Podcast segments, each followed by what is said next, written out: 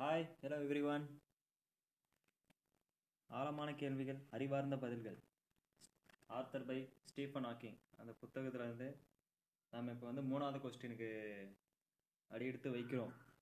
என்ன கொஸ்டின்னா அறிவார்ந்த வேறு உயிரினங்கள் வந்து உயிரினங்கள் பிரபஞ்சத்தில் இருக்குதா? அப்படின்னு சொல்லிட்டு அதுக்கான தியரியை வந்து எக்ஸ்பிளைன் பண்ணுறாரு யாருன்னா நம்ம ஸ்டீஃபன் ஹாக்கிங் அதாவது பிளாக் ஹோலை கண்டுபிடிச்ச ஒரு சயின்டிஸ்ட் அப்படின்னு சொல்லலாம். ஓகே நம்ம டாபிக்ஸ்குள்ளே போயிடலாம். பிரபஞ்சத்தோட இந்த உயிரினத்தோட வளர்ச்சி பார்த்தீங்கன்னா குறிப்பாக இந்த அறிவார்ந்த உயிரினத்தோட வளர்ச்சியை குறித்து நம்ம வந்து இமேஜின் பண்ணிக்கலாம். வரலாறு எங்குமே இருக்கிற அந்த மனித இனம் பார்த்தீங்கன்னா அருவுக்கட்டுத்தனமாக நடந்துக்கிட்டு இருக்க போதும் கூட தான் இனத்தோட அந்த இருத்தலுக்கு உதவுற அந்த ந நடத்தைகளில் ஈடுபடாமல் இருந்த போதிலும் கூட நான் வந்து இந்த இந்த கேட்டகரியில் நம்ம மனுஷனோட இனத்தை சேர்த்துக்கிட்டேன் அப்படின்னு சொல்கிறார் நான் இங்கே வந்து ரெண்டு கொஸ்டினை கேட்குறேன்றாரு. யார்? Stephen Hawking. அதாவது பிரபஞ்ச வெளியில் வந்து வேற எங்கேயாவது உயிரினம் இருக்கா? அது இருக்கிறதுக்கான சாத்தியக்கூறு எந்த அளவுக்கு இருக்குது? வருங்காலத்தில் அந்த உயிரினத்தோட வளர்ச்சி போக்கு வந்து எப்படி இருக்கும்? அப்படின்னு சொல்கிறாரு காலம் சில சில பார்த்தீங்கன்னா எல்லா விஷயமும் ஒரு ஒழுங்கற்றைய அதாவது நாட் ஸ்டாடாக குழப்பமாக கன்ஃபியூஸ்டாகவும் மாறி மாறிக்கிட்டே இருக்குது. இது வந்து பொதுவாக வந்து நம்ப நம்புகிறாங்க இது ஒரு வந்து விதியாகவே மாற்றி வரையறுக்கப்பட்டுள்ளதுன்னு சொல்கிறாங்க இந்த வெ அந்த வெப்ப இயக்கவியலின் இரண்டாவது விதி இன்னும் கூட அதை சொல்லலாம் அப்படின்னு சொல்கிறேன் காலம் செல்ல செல்ல பிரபஞ்சத்தில் உள்ள அந்த ஒட்டுமொத்த ஒழுங்கட்டு நிலையம் அதிகரித்து கொண்டே போகும் என்று இந்த விதி வந்து சொல்லுது. ஆனால் இந்த விதி ஒட்டுமொத்த அந்த ஒழுங்கட்டு நிலையம் பற்றி மட்டுமே பேசுது. ஒரு குறிப்பிட்ட அந்த பொருளோட அந்த சுற்றுப்புற சூழலோட அந்த ஒழுங்கட்டு நிலை பெருமளவில் வந்து அதிகரித்து அதி அதிகமாயிட்டு இருக்கிற அந்த பட்சத்தில் அப்பொருளோட அந்த ஒழுங்கு நிலை வந்து பார்த்திங்கன்னா அதிகரிக்கும்னு சொல்கிறேன் இப்போது இந்த உயிரினங்களோட பற்றி பார்க்கலாம். ஏன்னா ஒழுங்கற்ற ஒரு நிலைப்போக்குக்கு எதிராக ஒரு சென்று கொண்டிருக்கிற அந்த ஒழுங்கைமையுள்ள ஒரு அமைப்பாக உயிரினத்தை வந்து வர்ணிக்கலாம். அதோடு அது வந்து தன்னைத்தானே ந ஜெராக்ஸ் அதாவது நகலெடுத்துக்கொள்ளும் செய்கிறது. அதாவது தன்னை போன்ற ஆனால் தன்னை சாராமல் சுதந்திரமாக தனித்து இயங்குகின்ற ஒரு ஒழுங்கமை உள்ள அமைப்புகளை அதனால் உருவாக்கி கொள்ள முடியும். அதை செய்வதற்கு அந்த அமைப்பு பார்த்தீங்கன்னா உணவு சூரிய ஒளி மின்சக்தி போன்ற அந்த ஒழுங்கமையுடன் இருக்கும் ஆற்றலை பார்த்தீங்கன்னா ஒழுங்கற்ற நிலையை கொண்ட வெப்ப ஆற்றலாக மாற்றும். அப்படி செய்யும்போது அது தன்னுடைய வந்து ஒழுங்கு நிலையையும் தன்னோட வாரிசுகளோட அந்த ஒழுங்கு நிலையும் அதிகரித்து கொள்ளு அதிகரிச்சுக்கிட்டு அதிகரிச்சுக்கிட்டே அதே நேரத்தில் சுற்றுப்புற சூழலோட அந்த ஒழுங்கற்ற நிலையும் பார்த்தீங்கன்னா அதிகரிக்குது. ஒரு வீட்டில் ஒன்றுக்கு பின் ஒன்றாக புதிதாக குழந்தைகள் பிறக்கும்போது பார்த்தீங்கன்னா அவ்வீடு அந்த வீடு பார்த்தீங்கன்னா மேலும் மேலும் எப்படி ஒழுங்கற்று போகிறதோ அதற்கு ஒப்பானது தான் இது அப்படின்னு சொல்றாரு இப்போ உங்களையும் என்னையும் போன்ற அந்த உயிரினங்களோட பொதுவாக ரெண்டு அம்சங்கள் இருக்கும். முதலாவது தனக்குள்ளே இருக்கிற அந்த அமைப்பு தானாகவே அதாவது செவ்வனை செயல்பட்டு கொண்டு இருக்கிற அந்த தன்னை தன்னை நகலெடுக்கவும் தேவையான அறிவுறுத்தல்கள். ரெண்டாவது பார்த்தீங்கன்னா அந்த அறிவுறுத்தல்களை செயல்படுத்துவதற்கான வழிமுறை அப்படின்னு சொல்கிறார் உயிருள்ள ஒரு பொறுத்தவரையும் பார்த்தீங்கன்னா இவை வந்து மரபணுக்கள் மற்றும் அந்த வளர்ச்சதை மாற்றம் என்று அழைக்கப்படுகின்றார் இவை வந்து உயிரியல் ரீதியான ஒரு ஒன்றாக இருக்கணும் அப்படின்னு சொல்கிறார் என்ன இருக்கணும்ன்ற அவசியம் இல்லை. என்பதை வந்து நான் இங்கே வந்து வலியுறுத்துகிறேன் எடுத்துக்காட்டாக பார்த்தீங்கன்னா ஒரு நச்சுநிரல்னு சொல்லி எடுத்துக்கலாம் கணினி நச்சுநிரல்னா கம்ப்யூட்டர் மால்வேர்னு சொல்லுவாங்க. அது வந்து தன்னைத்தானே வந்து காப்பி பண்ணும். காப்பி எடுத்துக்கும். அது வந்து வேறு கணினிகளுக்கு தாவக்கூடிய உயிரினம் தாவக்கூடியது. உயிரினம் குறித்து நான் மேலே சொன்ன மாதிரி வரையறுக்குள்ள அந்த நச்சு நிரல் அதாவது அந்த க கம்ப்யூட்டர் மால்வேர் அந்த சாஃப்ட்வேர் பார்த்தீங்கன்னா கச்சிதமாக பொருந்துது அப்படின்னு சொல்கிறாங்க உயிரியல் ரீதியான அந்த ஒரு நச்சுயிரியல் மரபணு இப்போ இருக்கும். ஆனால் அதனால் அந்த வளர்ச்சிதை மாற்றம் பார்த்தீங்கன்னா அடைய முடியாது. மாறா பார்த்தீங்கன்னா அதுக்கு மாறா பார்த்தீங்கன்னா அது சென்றடையும். உயிரினம் வளர்ச்சிதை மாற்றத்தை அது மாற்றி அமைக்கும் அப்படின்னு சொல்கிறது அதை போல தான் கணினி நச்சு நிரலும் அப்படின்னு சொல்கிறார் உயிரினத்தை சார்ந்து மட்டுமே அவற்றால் வந்து உயிர் வாழ முடியும். அதனால் நச்சு நீர்களை உயிரினத்தோடு கொள்ள முடியாதல்லவா என்று சில வந்து கேட்குறாங்க ஆனால் மனிதர்களாகிய நாம் உட்பட பல உயிரினங்கள் ஒட்டுணிகளே அப்படின்னு சொல்கிறாரு வேறு வடிவில் இருக்கும் இந்த உயிரினங்கள் உயிரினங்களை உட்கொண்டே அது வந்து வாழ்ந்துட்டு இருக்கு தாம் உயிர் பிழைத்திருக்க அது வந்து ஓ- மற்றதை வந்து சார்ந்து சார்ந்திருக்குன்னு சொல்கிறாங்க கணினி அதாவது கம்ப்யூட்டர் மால்வேர் ஒரு உயிரினமாக கருத வேண்டும் என்பது என்னோட கருத்து. அதாவது ஸ்டீஃபன் ஹாக்கிங்கோட கருத்து. அது வந்து மனித இனத்தோட அந்த இயல்பை வந்து வெளிச்சம் போட்டு காட்டுது என்பது தான் அதற்கான காரணம். நாம் வந்து இதுவரை உருவாக்கியுள்ள அந்த ஒரே உயிரினம் பார்த்தீங்கன்னா கணினி நச்சுரல் மட்டும்தான்.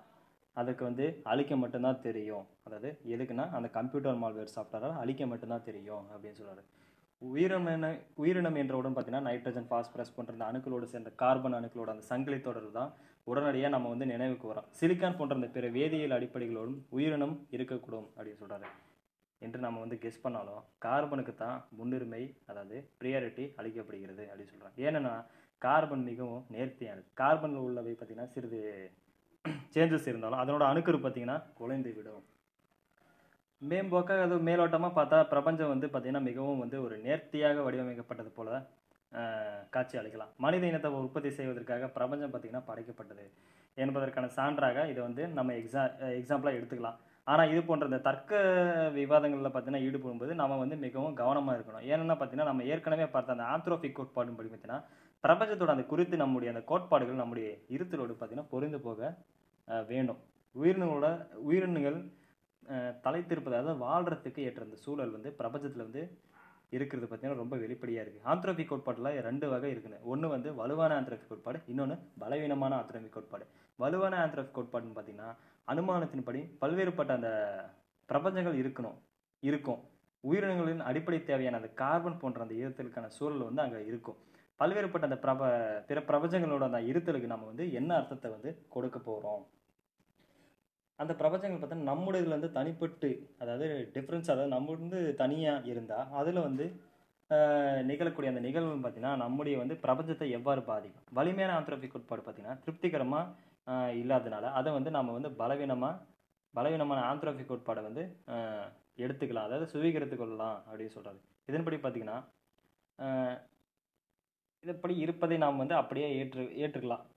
பிரபஞ்சத்தோட அந்த வரலாற்றின் இந்த காலகட்டத்தில் பூமி வந்து பூமி என்னும் நம்முடைய இந்த கோளில் உயிரினங்களோடு இருக்குதா இருக்குது என்ற யதார்த்தத்திலிருந்து எத்தகைய முடிவுகளும் பார்த்தீங்கன்னா நம்மளால் வர முடியும் என்று நான் வந்து பார்க்க முயற்சிக்கிறேன் அப்படின்னு ஸ்டீஃபன் ஹாக்கிங் சொல்றார். ஆயிரத்தி முந்நூற்றி எண்பது கோடி ஆண்டுகளுக்கு முன்னாடி ஒரு பெருவெடிப்பு அதாவது பிக் பேங் நடந்த போது பார்த்தீங்கன்னா பிரபஞ்சத்தில் அந்த கார்பன் வந்து கிடையாது. அந்த கணத்தில் தான் பிரபஞ்சம் வந்து மிகவும் வந்து தகித்து கொண்டிருந்ததால் புரோட்டான் மற்றும் நியூட்ரான் படம். அந்த துகள்களின் வடிவத்தில் தான் அனைத்து பொருட்களும் இருந்திருக்கணும் அப்படின்னு சொல்லிட்டு. முதல்ல பார்த்தீங்கன்னா புரோட்டான் வந்து மற்றும் நியூட்ரானோட எண்ணிக்கை சம அளவில் இருந்திருக்கணும். பிரபஞ்சம் வந்து விரிவடைய தொடங்கியவுடன் அதாவது எக்ஸ்பேண்ட் ஆனவுடன் பார்த்தீங்கன்னா அது வந்து மெதுவாக குளிர தொடங்கியது. அதாவது பெருவிருப்பு பிக் பேங் நடந்த அந்த நடந்த அந்த செகண்ட் பார்த்தீங்கன்னா அதாவது அந்த நிமிஷம் பார்த்தீங்கன்னா வெப்பநிலை பார்த்தீங்கன்னா டெம்பரேச்சர் பார்த்தீங்கன்னா ஒரு நூறு கோடி டிகிரி அளவுக்கு குறைஞ்சிருக்கும் அப்படின்னு சொல்லலாம் நம்முடைய சூரியனோட அந்த வெப்பநிலையை போல் அது வந்து நூறு மடங்கு அது வெப்பம் அது. அந்த வெப்பநிலை பார்த்தீங்கன்னா நியூட்ரான்கள் மற்றும் நிலை குலைந்து புரோட்டான்களாகவும் மாறுது.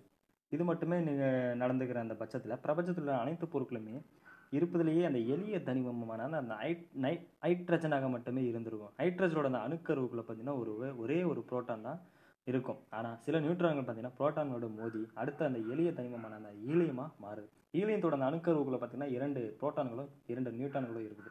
ஆனால் கார்பன் ஆக்சிஜன் போன்ற அந்த கனமான தனிமங்கள்லாம் பிரபஞ்சத்தோட அந்த துவக்க காலத்திலே உருவாகி இருக்காது அப்படின்னு சொல்றாரு. ஆனால் நைட்ரஜன் மற்றும் ஈழையத்தை மட்டுமே கொண்டு வந்து ஒரு உயிரினத்தை வந்து உருவாக்க முடியும் என்பது பார்த்தீங்கன்னா கற்பனை செய்கிறது க ரொம்ப கஷ்டம். எப்படி இருந்த போதும் கூட துவக்க காலத்தில் இருந்த அந்த பிரபஞ்சம் வந்து ரொம்ப சூடாக இருந்ததுனால அணுக்கள் வந்து பார்த்திங்கன்னா இணைந்து மூலக்கூறுகளாக மாறுவதற்கான அந்த சூழல் வந்து அங்கே இல்லை. பிரபஞ்சம் பார்த்திங்கன்னா மேலும் மேலும் தொடர்ந்து எக்ஸ்பேண்ட் ஆகிட்டு அது விரிவந்து கொண்டே குளிர்ந்து கொண்டும் இருந்தது. ஆனால் பிரபஞ்சத்தோட அந்த சில பகுதிகள்லாம் பார்த்தீங்கன்னா மற்றை விட அடர்த்தி மிகுந்து இருந்தன.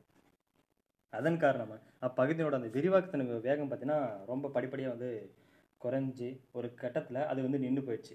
அதன் பிறகு பார்த்தீங்கன்னா அது வந்து அவன் வந்து உள்ளாக சுருங்கி நட்சத்திர மண்டங்கள் வந்து அது ப்ரொடியூஸ் அது மேக் உருவாகின. இது வந்து பிக் பேங் நிகழ்ந்து அதாவது இரநூறு கோடி ஆண்டுகளுக்கு பின்னாடி நக நிகழ்ந்தது.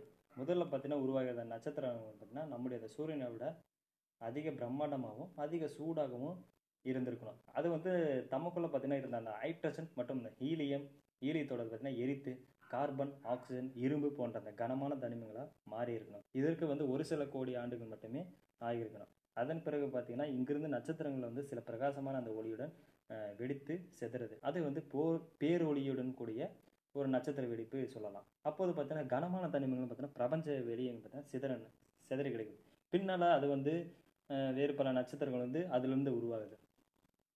பிரபஞ்சத்தோட அந்த தொலை தூரங்களில் இருக்கிற அந்த நட்சத்திரங்களுக்கு ஒரு கோல் இருக்குதா என்பது வந்து நம்மளால் வந்து நேரடியாக பார்க்க முடியாது. ஆனால் வந்து அதை கண்டுபிடிக்க ரெண்டு வந்து ரெண்டு உத்திகள் வந்து பயன்படுத்துகிறாங்க முதலாவது ஒரு வழி பார்த்திங்கன்னா ஒரு குறிப்பிட்ட நட்சத்திரத்திலிருந்து வரும் ஒளியை வந்து ஆராய்ச்சி பண்ணி ரிசர்ச் பண்ணி அது வந்து எப்போதும் வந்து ஒரே மாதிரியே இருக்குதா என்று கண்டறிது அது வந்து நட்சத்திரத்துக்கு வந்து ஒரு கோல் இருக்கும் பட்சத்தில் பார்த்தீங்கன்னா அது வந்து ஒரே சமயத்தில் அக்கோல் அந்த நட்சத்திரத்துக்கு குறுக்கே வரும். அப்போது பார்த்தீங்கன்னா அந்த நட்சத்திரம் வந்து சத் கொஞ்சம் வந்து மங்களாக தெரியும். அதனோட ஒளி பார்த்தீங்கன்னா லேசாக குறையும்.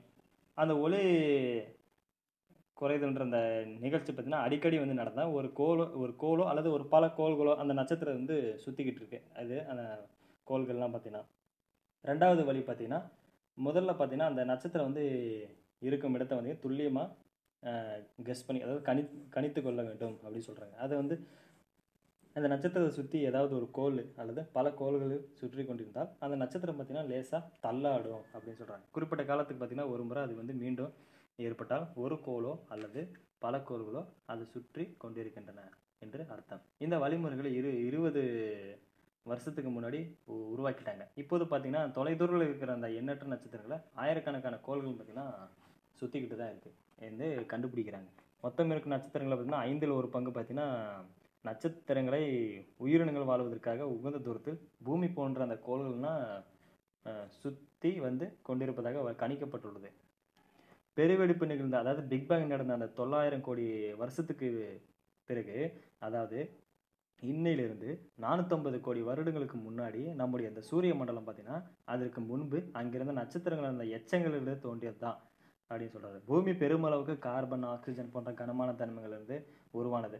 இதனோட அணுக்கள் பார்த்தீங்கன்னா சில எப்படியோ டிஎன்ஏவின் மூலக்கூறுகள் அந்த வடிவில் தன்னை வந்து அதை தம்மை வந்து த தகவமைத்து கொண்டன அப்படின்னு சொல்கிறார் ஆயிரத்தி தொள்ளாயிரத்தி ஐம்பதில் பிரான்சிஸ் கிரிக்கும் ஜேம்ஸ் வாட்சனும் கண்டுபிடித்த அந்த இரட்டைச்சொருள் வடிவத்தில் அது வந்து இருந்தது அப்படின்னு சொல்கிறாங்க இந்த இரு இரு இருள் சுடல் தொடர்களை நைட்ரஜனின் அடிப்படையில் அமைந்த ஜோடிகளை வந்து இணைக்கிறாங்க அதாவது பிணைக்கிறாங்க. அந்த நைட்ரஜன் அடிப்படை கூறுகள் நான்கு வகையில் இருந்தது அப்படின்னு சொல்கிறாங்க adenine cyto cytosine guanine thymine.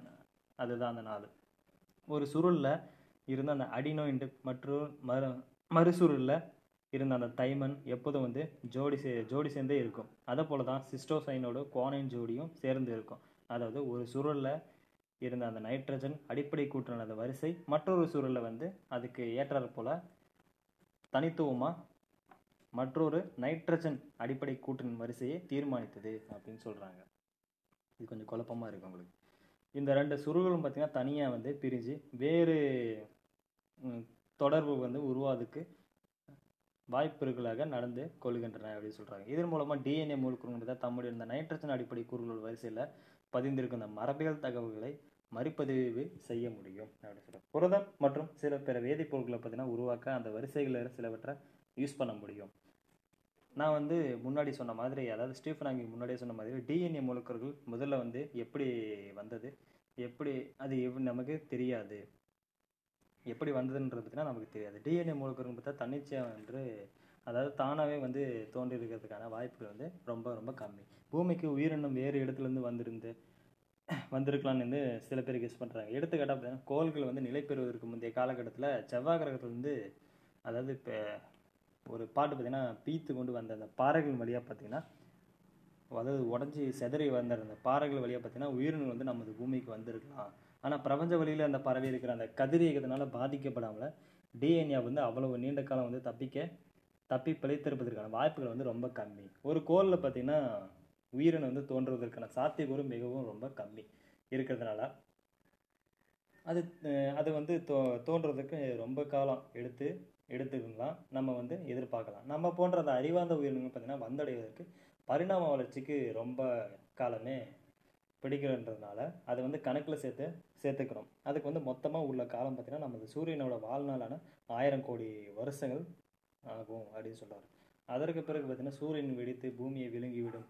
இக்காலகட்டத்திற்குள் அறிவார்ந்த உயிரினங்களால் பிரபஞ்சத்தில் வந்து அந்த பயணம் செய்வதற்கான அந்த க கலையில் நல்ல ஒரு தேர்ச்சி பெற்று வேறு ஒரு நட்சத்திர மண்டலத்துக்கு வந்து தாவல் அதாவது வேறு ஒரு நட்சத்திர மண்டலத்துக்கு நம்ம வந்து டூலெட்டாக வாடகைக்கு போகலாம் இல்லை சொந்தமாகவே அதை போய் கொண்டாடலாம். அப்படி அந்த தப்பிக்க முடியலன்னா என்றாலும் கூட பூமியில் உள்ள அந்த உயிரினங்களோட கதி வந்து அதோ கதி தான் அப்படின்னு சொல்கிறேன் முந்நூற்றம்பது கோடி ஆண்டுகளுக்கு முன்னாடி பார்த்தீங்கன்னா பூமியில் ஏதோ ஒரு வடிவில் தான் உயிரினம் வந்து இருந்துள்ளதற்கான வந்து புதைப்படிம ஆதாரங்கள் வந்து இருக்குது.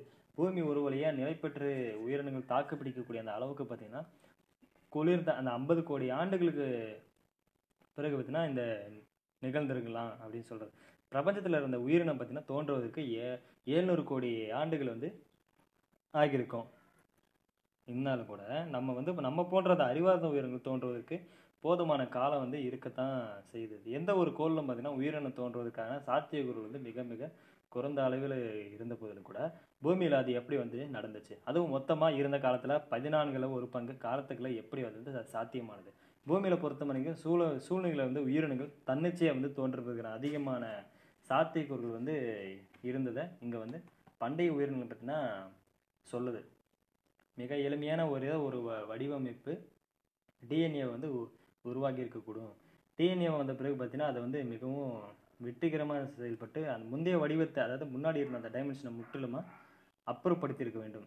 இந்த முந்தைய வடிவம் பார்த்தீங்கன்னா எதுவாக இருந்திருக்கும் என்பது நமக்கு தெரியாது. என்றாலும் கூட அது ஆரண்யவாக இருந்திருப்பதற்கான சாத்தியக்கூறு உள்ளது அப்படின்னு சொல்கிறாங்க ஓகே இதோட நம்ம இந்த டாப்பிக்கை முடிச்சலாம் அடுத்த எபிசோடில் வந்து ஆரண்யாவில் வந்து நம்ம கண்டினியூ பண்ணலாம். Okay boys boy